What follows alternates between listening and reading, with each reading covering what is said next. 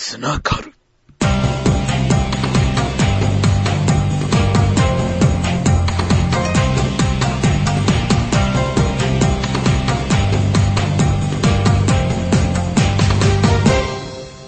つながる。西島和弘のつながる文化論研究室は社会に広がる多種多様な文化を書籍や作品のレビューなどから考えていく番組です。話し手は私西島和弘が務めさせていただきます。つながる第1回2009年1月16日収録分です。はい皆さんどうもこんにちは、えー、つながるの第1回放送です。はいただいま、えーまあ、僕の京都の下宿先の方から、あの中継じゃないや、まあ、録音しているわけですが、あの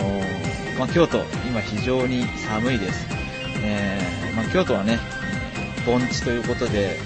夏はすごく暑くて、冬はすごく寒いっていう、まあ、あの、かなり環境的には最悪な あの、ところなんですけど、まあでもね、えーっと、まあそんな京都で、うん今、あの、一人で、えー収録を行っているという感じです。はい。えーそれでですね、えまあ早速なんですが、あの、旅行に行ってきまして、まあ卒業論文も終わったっていうことでそれで、えー1月の11、12、13と、あの、鎌倉と江ノ島に行ってきました。あの、もともとね、えっ、と、高校まで、えーは、あの、僕東京だったんで、えっ、と、鎌倉に行く機会があってもよ、よかったようなものなんですけど、なかなか行く機会がなくて、あの、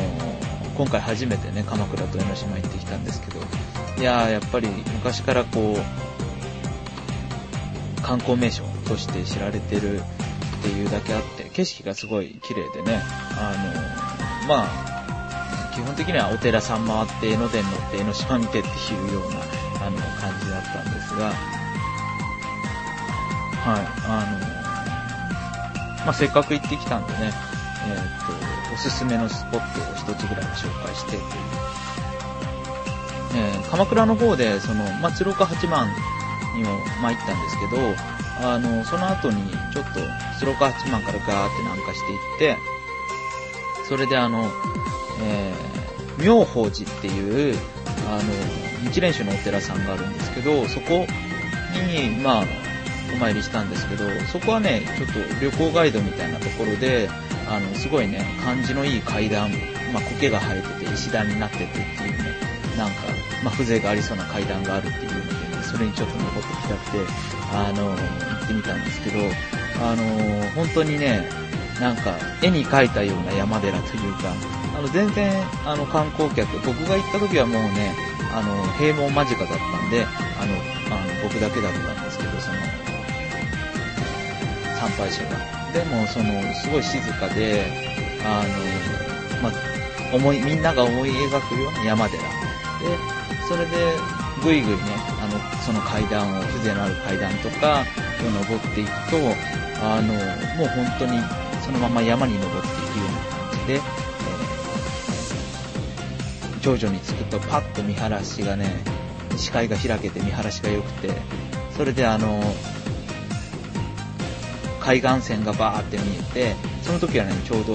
閉門前っていうことで、夕暮れ時ですごいね、景色が綺麗だったんですよね。で、あのーそこの頂上には、あのー森長親王って言って、あのー後醍醐天皇の息子さん。まあ、後醍醐天皇はその、えー、あれですよね、兼務の申請を行った人ですよね。えー鎌倉時代を、まあ終わらして兼務の申請を行った人なんですが、まあその息子の森長親王を祀っていると。で、なんでかっていうと、その妙法寺っていうお寺さんは、その森長親王の、まあ、息子が、まあ、あの、お坊さんになって建てた寺ということで、まあ、あの、森長親王を祀ってるんですけど、まあ、あの、まあそういう歴史的なこととかも、まあ見つつ、あの、非常にね、いいお寺さんだ。しかも、まあ、穴場だと思うんで、あの、ぜひ一度鎌倉を、えー訪れる機会があったら、あの、行ってみたらどうかなと思って、あ思います。はい。で、あと、その江ノ島にも行ってきたんですが、これはちょっとたまたまなんですけど、あの、思わぬ聖地巡礼をしてしまったというか、えー、っと、皆さん、あの、孤独のグルメっていう漫画ご存知ですかね？えー、谷口二郎さんが、あの、確か、絵を描いていて、原作はまた別の人なんですけど、まあ、グルメ漫画、まあ、ひたすらこう、孤独な、あの、独身男が、あ、えー、作者が、久住正幸さんという方ですね。はい。あの、孤独な、えー、サラリーマンが、あのー、酒の飲めないサラリーマンが、あのー、まあ、コンビニ食でも、その、駅弁でも、あのちょっとした名物でも、あのなんか、まあ、え自分なりのね、えまあ、文句をつけながら、あの、飯を食うっていうだけの漫画なんですけど、あ別に、あの、いっぱい関数出てるやつじゃなくて、あの、単行本っていうか、あの、一本なんで、一巻で収まってるんで、あの、気軽に買えるんで、もしよければ買ってほしいんですが、あの、そこで江ノ島の江ノ島丼っていうのが、あの、紹介されていて、まあそこの出してるお店に、まあたまたま入って、入ってから気づいたんですけどね。あの、そこで江ノ島丼食べたんですけど、江ノ島丼っていうのは何かっていうと、その親子丼の、あの、鳥がそのサザエになってるやつなんで、ですけどね、まあ、あの、まあ、まあまあというか、取り立てて、まあ、美味しかったんですけど、別に、えー、そんなにね、えー、進めるほどではないかなっていう、えー、ような感じだったんですけど、まあ景色は非常にいいところで、まあまあ、文句はないかなという、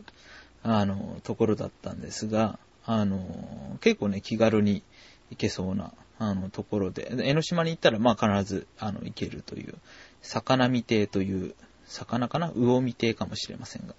あの、ところだったので、あの、ぜひ訪れる機会があれば、あの、訪ねてみてください。あの、詳細はね、あの、僕のつながるのブログの方から、えー、っと、まあ、わかると思うの、あの、書いてるので、いろいろ、あの、チェックしてみてください。はい。で、それで、まあ、新年始まってもうすぐですが、あのー、まあ、僕の方もちょっとね、えー、っと、友人がやってる、えー、ポッドキャスト、ネットラジオに、あの、ゲストでね、ちょっと、あの、参加させてもらったので、あの、それのご紹介を。え、っと、シーサイドシティさんとカナメさんって、あの、両方とも僕の、え知り合いなんですけど、がやっているサブカルから始めようっていう、あの、サブカルチャー作品を一本ずつ、まあ、紹介して、えっと、その紹介に終わらずに、あの、いろいろ、そのサブカルチャー作品から、あの、社会について考えていくっていうね、あの、非常にね、まあ、ライバル番組、えー、とでも言うか、あのー、ね、えー、まだこちらもやり始めたばっかりなので、あの、もし興味があれば、あの、聞いてほしいんですが、えー、このサブカルから始めよう、えー、の第6回、えー、2008年サブカル総括スペシャルという、1月3日のね、えー、放送分に、えっと、僕がゲスト出演しています。はい。えっと、まあ、えー、2008年何があったかっていうので、えー、まあ僕は、まあね、えー、ニコニコ動画とか、あのー、なんだろう、マクロスとか、えー、コードギアスとか、あとは何言ったかな、えー、ネットブックブームとか、あと、まあ、自分もあの出展した文学フリマについて、あの、ちょっと話していますので、もし興味があれば、あの、うん、チェックしてみてください。あの、リンクは貼ってある、あの、ブログか、つながるのブログの方から、あの、リンクで辿ってくれてもいいですし、サブカルから始めようっていう、あの、で検索してくれても多分出てきますので、はい。ぜひちょっとチェックしてみてください。それでは、えー、オープニングの方は、えー、この辺りで一旦締めさせていただきます。よあ、今週の本題。はい。というわけで、えー、今週の本題のコーナーです。え、まあ、今回は、えー、中二病、田中ロミオ、えー、アウラ、えー、マリューイン、えー、甲賀最後の戦い、ガガガ文庫、えー、2008年ということで、えー、っと、まあ、えー、田中ロミオさんの、えー、ライトノベルである、えー、アウラ、えマリオイン公が最後の戦いという作品を通じてちょっと中二病という現象について、え考えていきたいと思っています。はい。で、えっと、この、え田中ロミオさんのラノベなんですが、まあ最近読みまして、えこれ自体はね、去年の、え夏頃に、え発表されて、え発売されています。はい。え、まあちょっとね、え、去年は卒業論文とか僕もあったんで、え、なかなか読めなかったということで、まあこの時期に、え改めて、え読み、読ませていただいたということです。はい。で、あの、著者の、え田中ロミオさんっていうのがどういう人なのかっていうと、まあこの人、もともとその、エロゲー、いわゆるエロゲーって言われる、えっ、と、18金の、えパソコンの、えゲーム、えっ、と、まあね、あの、美少女ゲームとか呼ばれますけど、あの、女の子のキャラクターがこう、え、っと、ノベル形式で、え、まあサウンドノベルに、えっと、女の子のキャラクターがついたような形式で、ビジュアルノベルとかっていう風に言われますけど、あの、そういうね、18金ゲームの中で、えー、っと、まあ結構ね、名作を、あの、書いている人で、えー、代表作はクロスチャンネルとかですかね。はい。他にも、えー、夢見る薬とか、えー、設営とか、あの、いろいろ書いてるんですが、あの、その、PC ゲーム、えー、エロゲーム、えー、まあ、エロゲーって言ってもね、え、っと、エロい要素っていうのが、まあ一つあるだけで、えっと結構シナリオ的に読ませる、まあいわゆる泣きゲーとか、あのいろいろ、あの、エンターテインメントとしても、あの、相当楽しめるようなゲームが、あの、結構出てきていますので、まあ、それはそれでね、あの、別に回を取ってやってもいいなとは思ってるんですけど、あの、それのライターさんが今、あの、ガガガ文庫って、これ小学館の、えー、ライトノベルのレベルなんですが、あの、そこから、えー、っと、まあ、この、えー、アウラの他にも、えー、人類は衰退しましたっていうような、あの、ライトノベルのシリーズを書いていて、で、えー、え、まあ、そういう作品、まあ、そういう著者さんですということですね。はい。で、えー、これどういう、アウラっていうのはどういう作品かっていうのをまず、えー、ちょっと、えー、言っていきたいんですが、あの、このアウラっていう作品なんですが、その、一つね、ポイントになってるのが中二病というような、あの、モチーフで、で、中二病って何かっていうと、あの、中学2年生、えー、まあ14歳頃に、ありがちな、えー、言動を、まあ、あの、病気っていう風に、あの、言った、あ形容したような表現で、あの、伊集院光さんの、あの、深夜ラジオの中から、まあ、あの、発生して世間に広まったって言われてるんですけど、まあ、具体的にどういうことかっていうと、なんか、えー、その時にね、あの、かっこいいと思ってた、あの、ことが、まあ、空回りするっていうようなね、えー、ことで、え、まあ、例えば、この、その時にね、え、中2ぐらいの時にハマっていた、そのファンタジーとか、あるいは、なんだろうな、あの漫画とかアニメとかに影響を受けて、自分でも実際にそれをしてみるとかね、あの、有名な話で、あの、邪気眼とかっていうの、あ、まあ、これ中二病の代名詞なんですが、あのこれはね、えーなんか、えー、有名なコピペがあって、えっと、ちょっと読みますね。えー、中学の頃かっこいいと思って、えー、怪我もしてないのに、え腕に包帯を巻いて、突然腕を押さえて、ぐわくそまた暴れ出しやがったとか、言いながら声を荒げて、奴らがまた近づいてきたみたいだな。なんて言ってた、えクラスメイトに何してんのって聞かれると、ふ、邪気眼を持たぬ者にはわからんだろうって。えー、と言いながら人気のないところに消えていくと、えー、まあ、この邪気眼っていうのは自分で作った自分のね、あの、設定で、なんか闇の力を、え、有しているみたいな、え、のを、まあ、自分で演じて楽しんでるというようなね、わけなんですが、あの、まあ、ちょっと、えー、別の表現をすると、ちょっと痛い、えー、っと、えー、痛い経験というか、痛い過去みたいな感じになると思います。え、っと、それで、その、中二病なんですが、まあそういう邪気眼みたいな設定を、まあ、ついつい、あの、中学校で、あ中学とか、まああるいは、えー、ティーンエイジャーの時に、あの、してしまいがち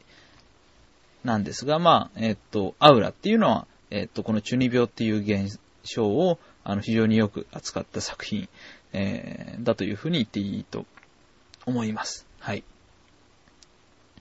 で、えー、あらすじの方をね、ちょっとまとめてみたんで、言っていこうかと思うんですが、あの、ネタバレになる、あの、ところもあるので、えっと、まあ、え、ここまで聞いて、もし、えっと、この田中の宮さんのやつを、あの、ね、読んでからって聞きたいっていう人は、あの、一旦ここで止めて、えっと、書店に行って、ええー、ラノベを買って、えー、読んでから、えー、ここから先は聞いてください。はい。じゃあちょっと、あらすじの方、えを説明していきたいと思います。え中学時代、中二病的な、まあ、妄想と気候に走っていた佐藤一郎は、クラスと家族とのトラブルを経て、え、普通の高校生として高校デビューっていうのを、まあ、試みます。最初はうまくいってたんですが、え、自分が、えー、自分が中央機関に接続する、え、炭素型活動体のクリーチャーで竜炭子を探しているという青い魔女のようなローブに身を包んだ少女に出会ってから、まあ、急変。まあ、ちょっと、えー、事情が変わってきます。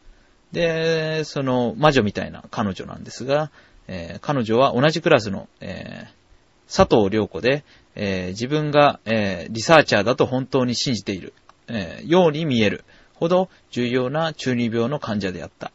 えあ重度な、え中二病の患者であった。え良子は一郎につきまとい、え担任は、え一郎に良子の世話を頼む。一郎は中二病全開の良子をえー、嫌がるもしぶしぶ了承。えー、良子の気候によりクラスや学校でも浮いた存在になりつつも、なぜかクラスの中に多い中二病患者たちが、えー、良子と一郎に集まってくる。えー、良子の気候は続き、えー、クラスの中でも嫌がらせが起き始め、という感じで、えー、ですね。まあ、あのー、簡単に言えば、あのー、その中二病っていう設定、えー、中二病、重度の中二病になってしまっているその女の子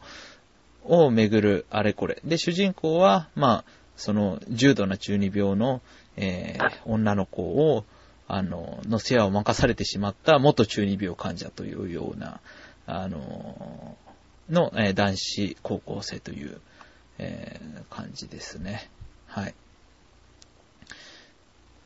で、この中二病っていう設定なんですけど、まあ、あのー、結構ね、いろんなところで、ライトノベルとか、えー、最近の、漫画とかアニメとかのモチーフになってるかと思います。で、えっと、このね、えー、田中ロミオさんの、えアウラっていうのは、まあ、王道的な、え、学園ラブコメディなんですが、あの、構造っていうか、まあ、構図、キャラクターの配置とかとしては、あのー、えー、谷川流さんの、あの、鈴宮春日の憂鬱に結構似てるんじゃないかなと思います。あの、鈴宮春日知ってる人は結構多いと思うので、えー、っと、まあ、説明を省きますが、あの、鈴宮春日の憂鬱の主人公のキョンっていうのは、あの、まあ、かつては、まあ、ファンタジーとか SF みたいな非日常っていうのに憧れつつも、まあ、えー、今ではそれを諦めて、えー、日常を生きている。まあでも、心のどこかでそんな非日常的な経験をしたいなって思ってるような、まあ、一般的な青年として描かれていて、で、一方でその、春日っていうのは、あの、その、日々のね、つまらない日常っていうのを、まあ、拒否、拒絶して、あの、まあ、ファンタジーとか SF みたいな、あの、非日常っていうのを、まあ、なんとか自分の手でね、実現してやろうっていうような、あの、少女として、まあ、描かれてますと。まあ、だからその、えー、この二人のね、配置っていうのはその、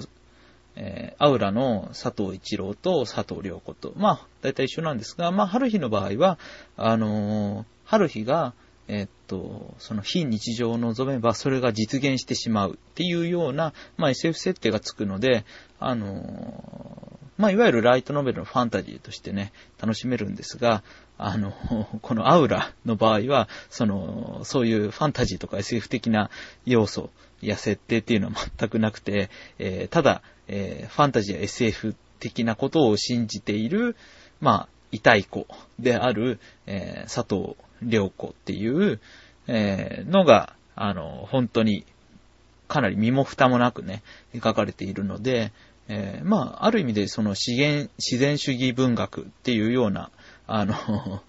えー、捉え方もできるんじゃないかなと思うんですが、あの、まあ、そういうね、えー、本当に生々しい中二病について、え、どういうふうに考えていけばいいのかっていうのをね、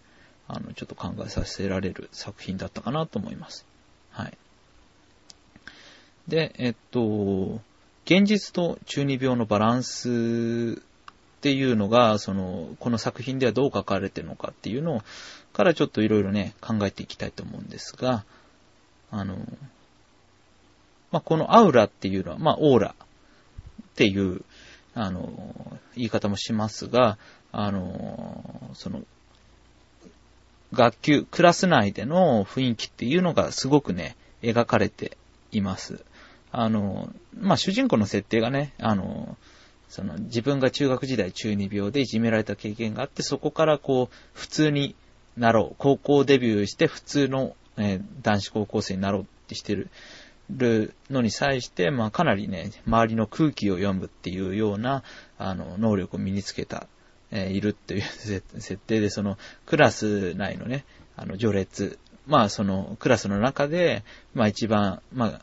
綺麗どこで、その、例えば、え、女子のリーダー格とか、あるいはそれを取り巻くその男子のリーダー格とか、ああるいは、その、まあ、オタクグループとか、まあ、普通の人たちのグループみたいな、なのが、こう、徐々に分かれていく様、その、えっと、高校入ってすぐの話なんで、微妙なね、あの、クラス内でのグループの変動とかがありながら、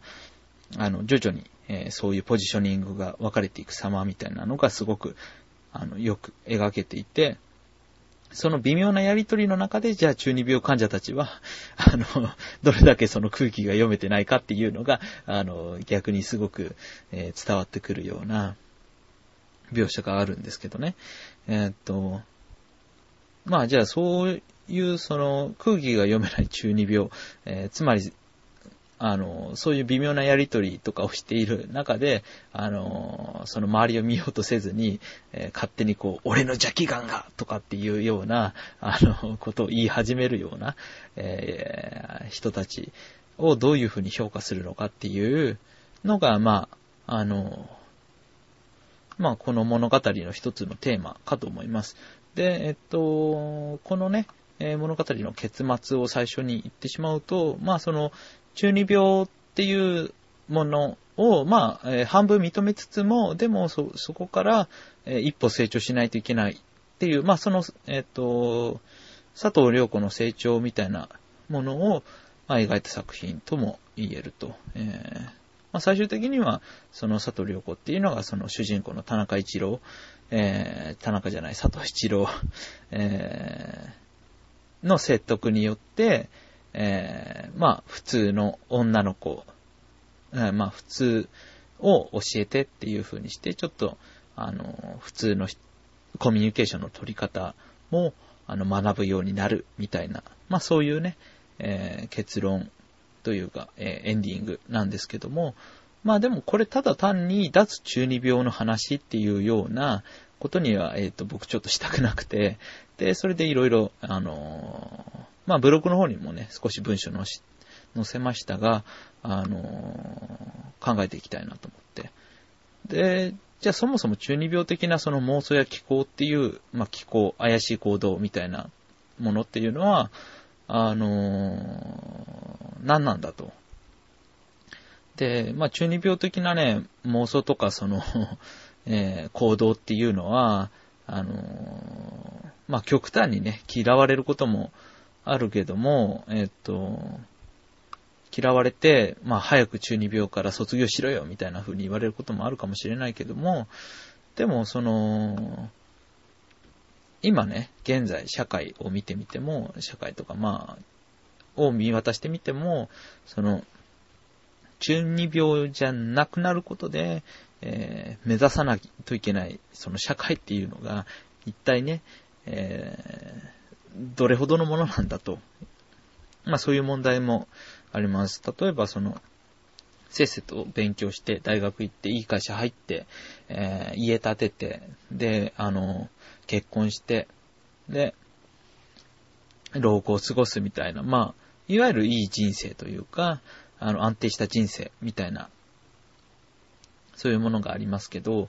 えー、それっていうのが今結構その、やりにくいというか、まあ、やるにしても、あの、あまりに労力がかかるし、あの、非常にね、あの、あんまり魅力が薄れていると。で、えー、っと、まあ実際その、そういうふうにね、えー、その現実に向き合ってみたところで、えー、バカみたいに勉強しても、こう、あっさりとその失業者とか派遣社員とかになってしまったりもするし、あの、勉強して、まあ、いても、あ勉強して、まあ、まあ仮にね、あの、しっかりとした大学に入って、で、それで就職がうまくいったところで、えー、残業が続いたり、その休みも取れなくて、まあ少ない休暇っていうのも、あの、なかなかうまく、え、使えずに、まあずっと、え、仕事ばっかりにかまけていると。で、そうなって、来て、で、まあ、せっせと金を貯めて、え家を建てると。うん、それは楽しいんだろうかと。えー、その現実に向き合うっていうことがそういうことだとすれば、果たしてね、その、えっと、その現実の価値観っていうのがどれほどのもんなんだっていう疑問がちょっとまああるわけです。で、えっと、そこで、これ最近ちょっと友人から勧められた本なんですが、松本はじめさんの貧乏人の逆襲っていう、えっと、去年、えー、ちくま書房から出ている本なんですが、あの、この松本はじめさんって、あの、素人の乱っていう、あのーまあ、なかなか面白い、えー、活動をしている方なんですが、あの、この人はもう、えー、そういうね、えー、まあ、世間一般の価値観から外れてっていうか、まあ、そう、そんな面白くないじゃんって。まあ、必死にこう、安定を求めて、あの、勉強して、仕事して、せっせと働いて、あの、家建てて、で、年金払って、社会保障やって、で、休みも取らずにね。で、それがね、果たしてどんだけ楽しいんだと。で、そうじゃなくて、まあ自分がやりたいことをやって、で、なんか問題があったら、その時になんとなんとかすりゃいいじゃん。で、それで、えー、まあそうやっていったら、まあ、なんとかぬるぬる生きられる。で、それが結構楽しいから、あの、それでいいじゃんと。で、本当にオルタナティブなね、あの、価値観っていうのを、あの、出して、出すことに成功してる人だと思うんですけど、あの、こういうね、松本さんのような、その、価値観に中二病っていうのが、僕はなれないかなって、えー、ちょっと思ってるわけです。で、あの、この松本さんのね、ノリでいけば、あの、その中二病であった佐藤良子っていうのも、全くその成長しなくても良かったと思うんですね。その物語の中でアウラの。えー、っと、例えばその中二病っていう、まあ、だから中二病、自分がその、まあ、え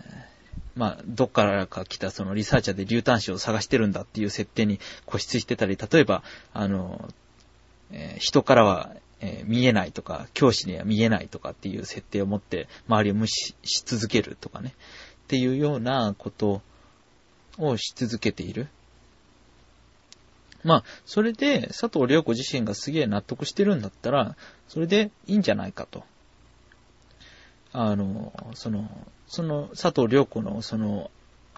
えー、中二病っていうのを周りが問題にするかもしれないけど、佐藤良子自身が、あの、問題にしなければ、そしてなんとかやっていければ、で、まあそして楽しめていれば、それでいいんじゃないかと。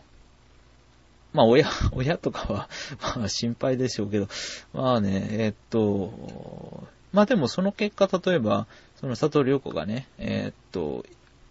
まあ、親の世話をいつまでも受けてるっていうのはちょっと微妙なんで、えー、っと、まあ、ある程度独立して、まあ自分で何とかやっていくと。で、自分で何とかやっていく際に、えー、中二病的なね、あの、設定っていうのを持ち続けても別にいいんじゃないかと。まあなんか、松本はじめさんの場合は、まあリサイクルショップとか始めましたけど、例えばね、魔女っていう設定だったので、なんかマジックアイテムのショップとか 開いてみて、で、そこでね、あの、そこそこ、こう、客が、えー、集まってなんとか生きていけたりすればいいんじゃない。で、それで案外うまくいってしまうこともある。まあもちろんうまくいかない場合もあるので、そういう時はまあ何かしら考えないといけないけども、でもなんか中二病的な設定を持ちながら生きていくことっていうのは可能なんじゃないかと。で、でもまあこの物語の場合はね、あの、この佐藤良子っていう、えー、人は、あの、ずっと、えー、自分がそう、中二病的な設定に固執して一人でいることに、あの、耐えられなかったと。まあ、世界は、あの、厳しいと。自分にとって厳しいっていう風に感じていたので、まあ、本当はその中二病的な設定っていうのは、その佐藤良子を苦しめて、えー、いたわけですね。その、相手との、えー、友達と、友達を作れないわけですから、そのコミュニケーションがうまく取れずに。だからこそ、その、普通っていうものを教えてもらうことによって、その、えー、相手に合わせる、あるいはそのコミュニケーションを取るっていう方法を、まあ見つけて終わるんですが、それは必ずしも脱中二病ではなくて、中二病と、その、他人との、えー、他人とかあるいは普通っていったものの、あの、折り合いの付け方、その、傾き方の付け方を見つける物語なんじゃないのかなっていう、えー、ような、あの、解釈が成り立つんじゃないかと。で、このアウラでね、あのもう一方で、あの、しっかり描けてるなっていうか、あのまあ、提示しているのは、その中二病とね、折り合いをつけた人たちっていうのを、まあ、一つ提示してると思うんですよ。あの例えば、その、物語の中でおまじないっていうのが一つ、えー、キーワードになってくるんですけど、あの、これ、りょうこが、えー、探している竜端子っていうのの、まあ、基礎になった設定なんですが、それを、あの、仕掛けた人が、その、その町のアクセサリー職人の人で、あの、まあ、その人もね、あの、まあ、中二病だった。たと。昔中二病で、そういうおまじないみたいなのを、あの、作り出して、えー、みんなに楽しんでもらうっていうか、あの、そういう不思議なことがあってもいいんじゃないかっていう、あの、もちろんその、自分、不思議なことの、まあ、管理人みたいなことなので、あの、自分がそのおまじないを作った人ですって、こう、公に、えー、はしていないんですが、まあそういう人がいると。で、一方でその、結構ね、ファンタジー系に、えー、詳しい、えー、用語教諭がいるんですが、まあ、これは、あの、自分の新車に、あの、シルフィアっていう、まあ、えー、っと、まあ、妖精のね、名前を、あシルフィリアかっていう妖精の名前をつけて、えー、見る、あの、用語教諭、えー、保健室の先生がいたり、あと、あるいはね、えー、まあ実は、えー、後でその設定が明かされるんですが、あの、この養護教諭の夫で、えー、まあかつてはこの、えー、オカルト雑誌の、あの、投稿、えー、コーナーで知り合ったらしいんですが、まあそれの旦那さんが、えー、まあ担任で、えー、その担任は、あの、後期の仲間、後期っていうのは光り輝くっていう、まあこれ自分の設定なんですが、あの、後期の仲間を未だに探す、しているっていう、自分がその後期の戦士で、その仲間を探しているんだっていうようなね、まあそういう設定を未だに信じている担任の先生。で、あるいは、あの、ドイトやダイソーって、まあ、あの、えー、ホームショップ、ホームセンターと、まあ、100円ショップですが、っ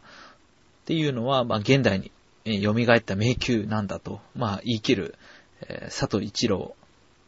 まあ、主人公ですが、まあ、そういう人たちっていうのは、その、そこそこね、あの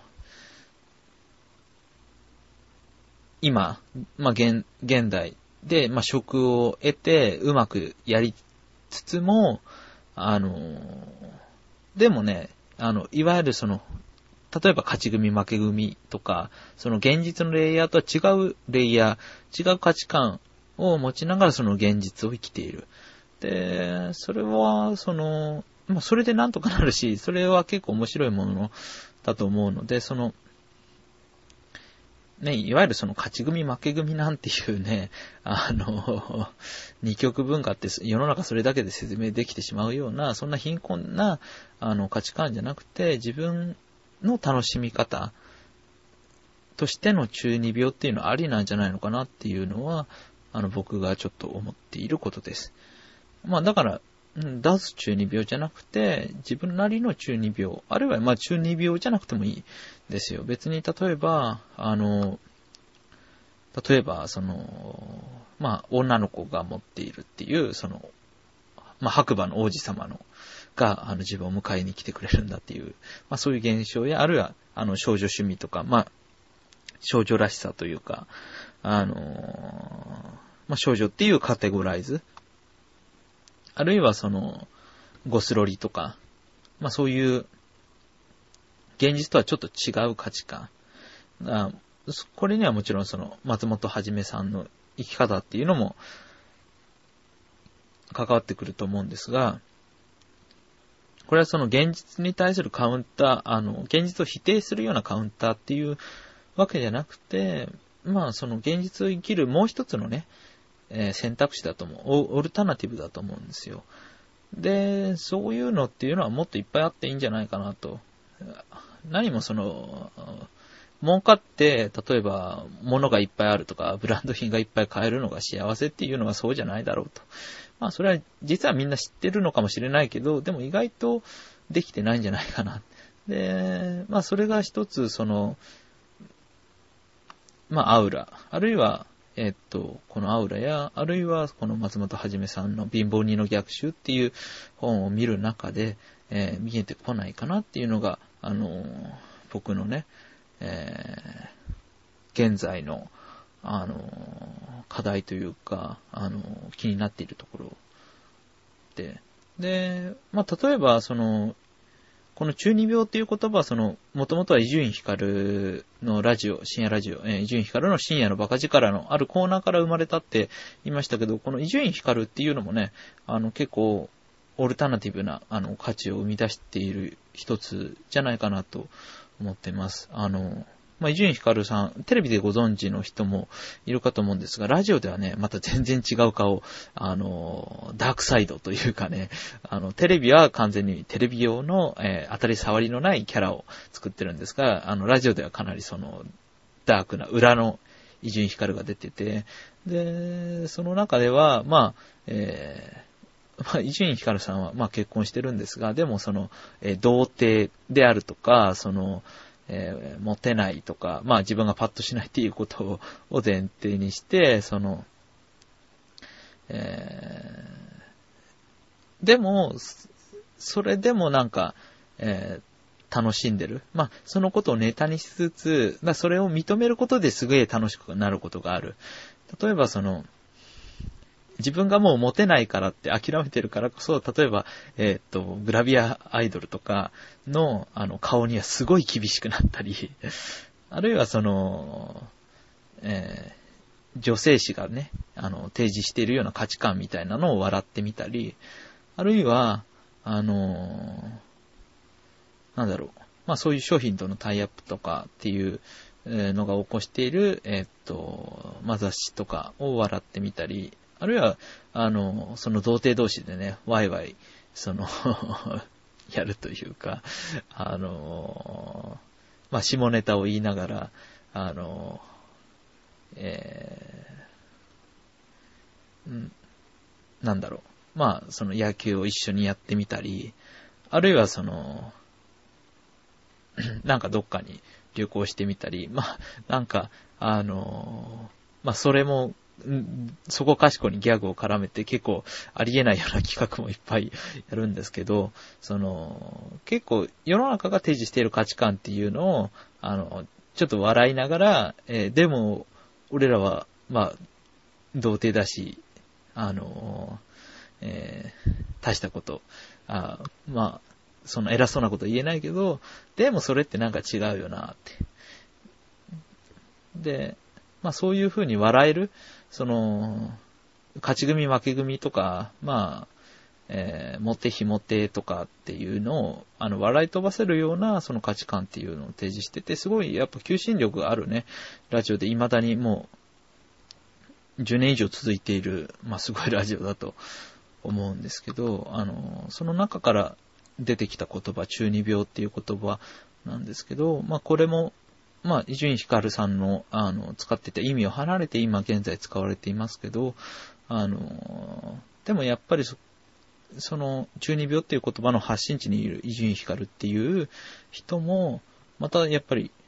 オルタナティブなね、価値観を、あの、提示した、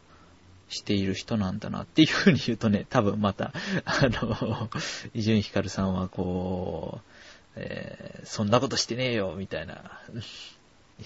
あの、笑い飛ばしたり、あの、気持ち悪いみたいなことをね、あの、言ったりすると思うんですが、まあでも、あの、まあそれだけ、笑えるだけのね、えー、世の中の、えー、いろんな価値を笑って、で、自分なりの価値で物事を見ていく一つの、あの、指標を持ってることっていうのは、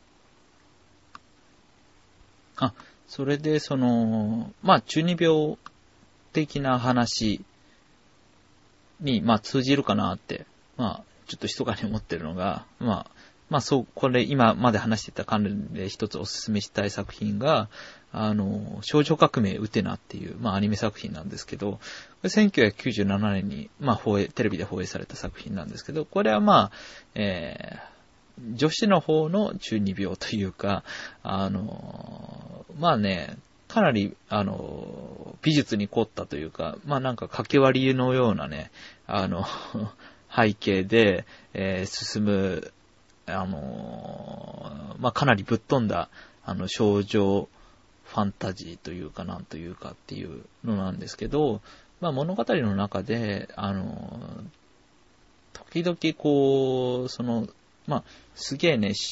美目秀麗な男女が出てきてて、で、それで決闘をや、やって、あの、やるっていうような、まあね、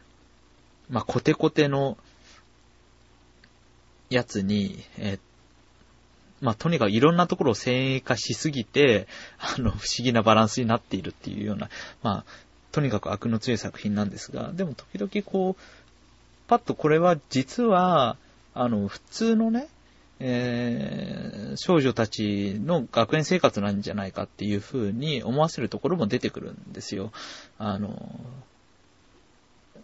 要は、その、客観的にそう見えてるじゃなくて、あの、少女のフィルターを通したら、え普通の出来事が、普通の出来事や普通の背景っていうのがそう見えてしまう。で、えー、まあそういう少女幻想みたいなのから、まあある程度抜け出すっていうことが、まあ一つ、あのー、作品のテーマにはなっているんですけど、でもその、少女幻想みたいなものも一つ評価していいんじゃないかと。あの、まあ、現実に行ったところで別にそんな大したものがあるわけじゃないし、えー、現実をその少女的なフィルターを通してそういうふうに解釈して楽しめることっていうのは、俺はそんなに、あの、僕の方はそんなに、あの、変なことっていうか、えなんだろう、克服するべきことでもないと思ってるんで、まあその中にむしろ希望を見たいかなって思ってます。あの、とにかくね、あの、世界観が、あの、恐ろしい、恐ろしいっていうか、まあ、ぶっ飛んだ作品なんで、あの、本当に、まあ、合う合わないはあると思いますが、あの、ちょっと見てみたらどうかなって思います。はい。で、それで最後にね、えー、ちょっと、えー、僕の中二病体験みたいなのを話して終わろうかなと思います。はい。えー僕も、えー、中二病にはかかっていました。えー、まあ今もかかってるのかもしれませんが、えー、まあちょうど中学っていうかまあ僕の中二病っていうのは一つは、えー、まあ司馬遼太郎と、で、一つはエヴァンゲリオンっていう、まあこの二つ、えー、の作品がごっちゃになったっていう、まあ変な、あの 中二病なんですが、えー、エヴァンゲリオンの方は、えー、僕、今23なんですけど、えー、小学校の、えー、4年ぐらいかなの時に本放送があって、で、中学の1年ぐらいの時に、えー、確か劇場版が公開されたのかな。で、まあ、さすがに放映当時はね、わけがわかんなかったんですが、まあ何回か見返すうちに、まあ劇場版が公開されるまでは、あの、結構見返して、あの、何なんだろうこれはっていう、えー、まあ、エヴァンゲリオン自体がすごい哲学的なっていうと、まあちょっと恥ずかしいんですが、あの、まあ自分のね、あの、存在理由、レゾンテートルとか、あそういうのをね、考えさせる作品で、まあ、それで、いろいろ、その、エヴァンゲリオンについての解説本とかを買って、えー、この物語は何で、えー、俺は一体、こう、何のために存在してるんだろう、みたいなのを、シンジ君と一緒に考えてたっていう、まあ、そういう、あの、まあ、今となっては結構恥ずかしい過去なんですが、多分これも、えー、一つ中二病だと思います。で、一方でハマってたのが、まあ、司馬遼太郎っていうのが、まあ、ちょっと変わってるかなっていう気はするんですが、あのまあ、司馬遼太郎には、まあ、小学校の高学年ぐらいからハマり出して、中学時代では割とどっぷり読んでいたんですけども、えー、まあ、その中で、えー、峠っていう、えー、作品に非常に感銘を受けて、で、その、峠っていうのは、えー、越後長岡、新潟の長岡の、えー、長岡藩の、まあ、幕末の作品なんですけど、えー、長岡藩の河合継之助っていう、あのー、まあ、すごい有能な人を舞台にした、あのー、主人公にした作品で、まあ、その人の生き方にすごい感銘を受けたと。で、その陶芸のね、え、っと、あの、気に入った文句とかをこう、えー、まあ、手帳買ってきて、その手帳にこう、手書きで書き写して、あの、大事に持って、あの、たり、あるいはその、えー、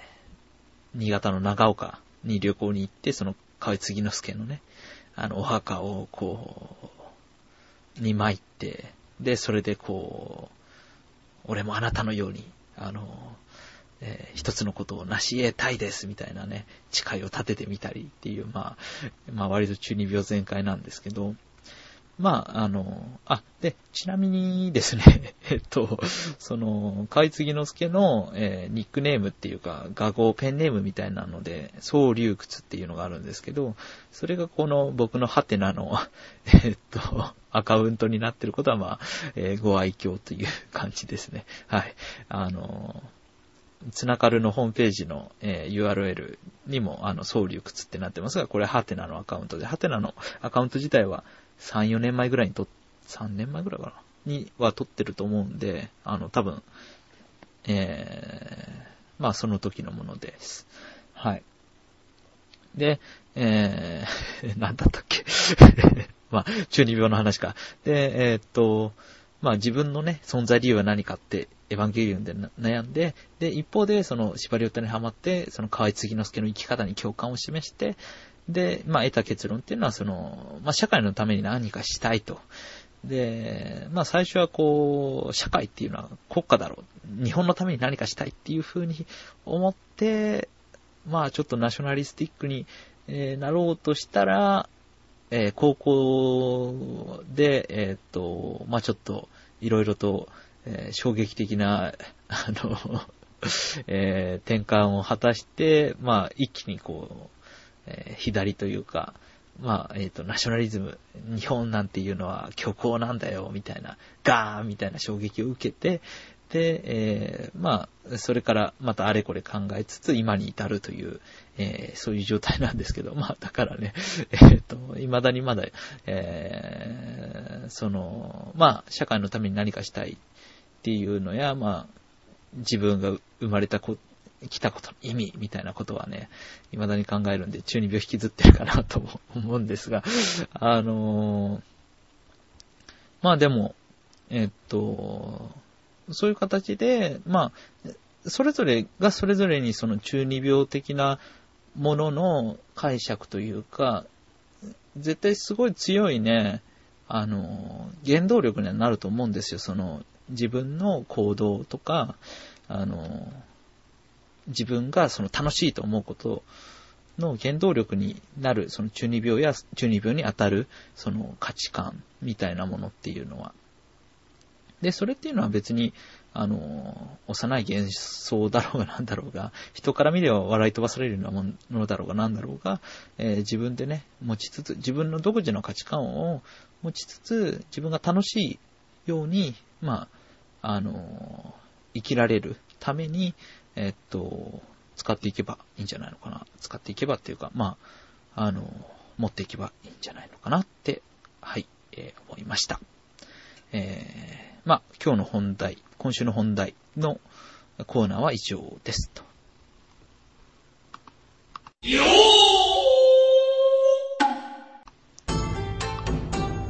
はい、それではエンディングの方に、えー、行かせていただきます。えー、つながる西島和弘のつながる文化論研究室では、皆様からのメールをお待ちしております。感想や意見などございましたら、ぜひご投稿ください。メールは、つながるのホームページのメールフォームからお問い合わせください。えー、よろしくお願いします。あの、つながる、えー、まあ、無事に Google に登録できまして、あの 検索すれば出てきます。えー、つながひらがなで、かるが、えー、カタカナです。はい。それで検索したら、えー、出てくるので、ぜひね、ブログの方もいろいろ書いてありますので、あの、見てみてください。はい、今日は中二病ということで知ったかどうでしたでしょうか。あの、結構ね、えー、サブカルチャーとか漫画とかアニメとかから、あの、専門書までいろいろ扱っていきたいかなと思うので、まあ今日みたいな感じでね、えー、やれば、やれればいいかなと思います。あの、あと一人で、あの、話すのまあ、ちょっと、まだ慣れないので、もしなんかアドバイスとか、あの、こうした方が聞きやすいよとかね、もしあったら、あの、メールで、いろいろとアドバイスしていただけると嬉しいです。はい。あの、何でもいいので、えー、ぜひメールを送ってくれると、あの、よろ、嬉しいです。はい。あの、まあ、もしね、えー今回面白いなと思ったり、まあ思わなくても、えー、まあ伸びしろがあるなとか、えー、もうちょっと聞いてもいいかなと思ったら、えー、引き続き聞いていただければ幸いです。はい、えー、それでは、今週はこの辺でお疲れ様でした。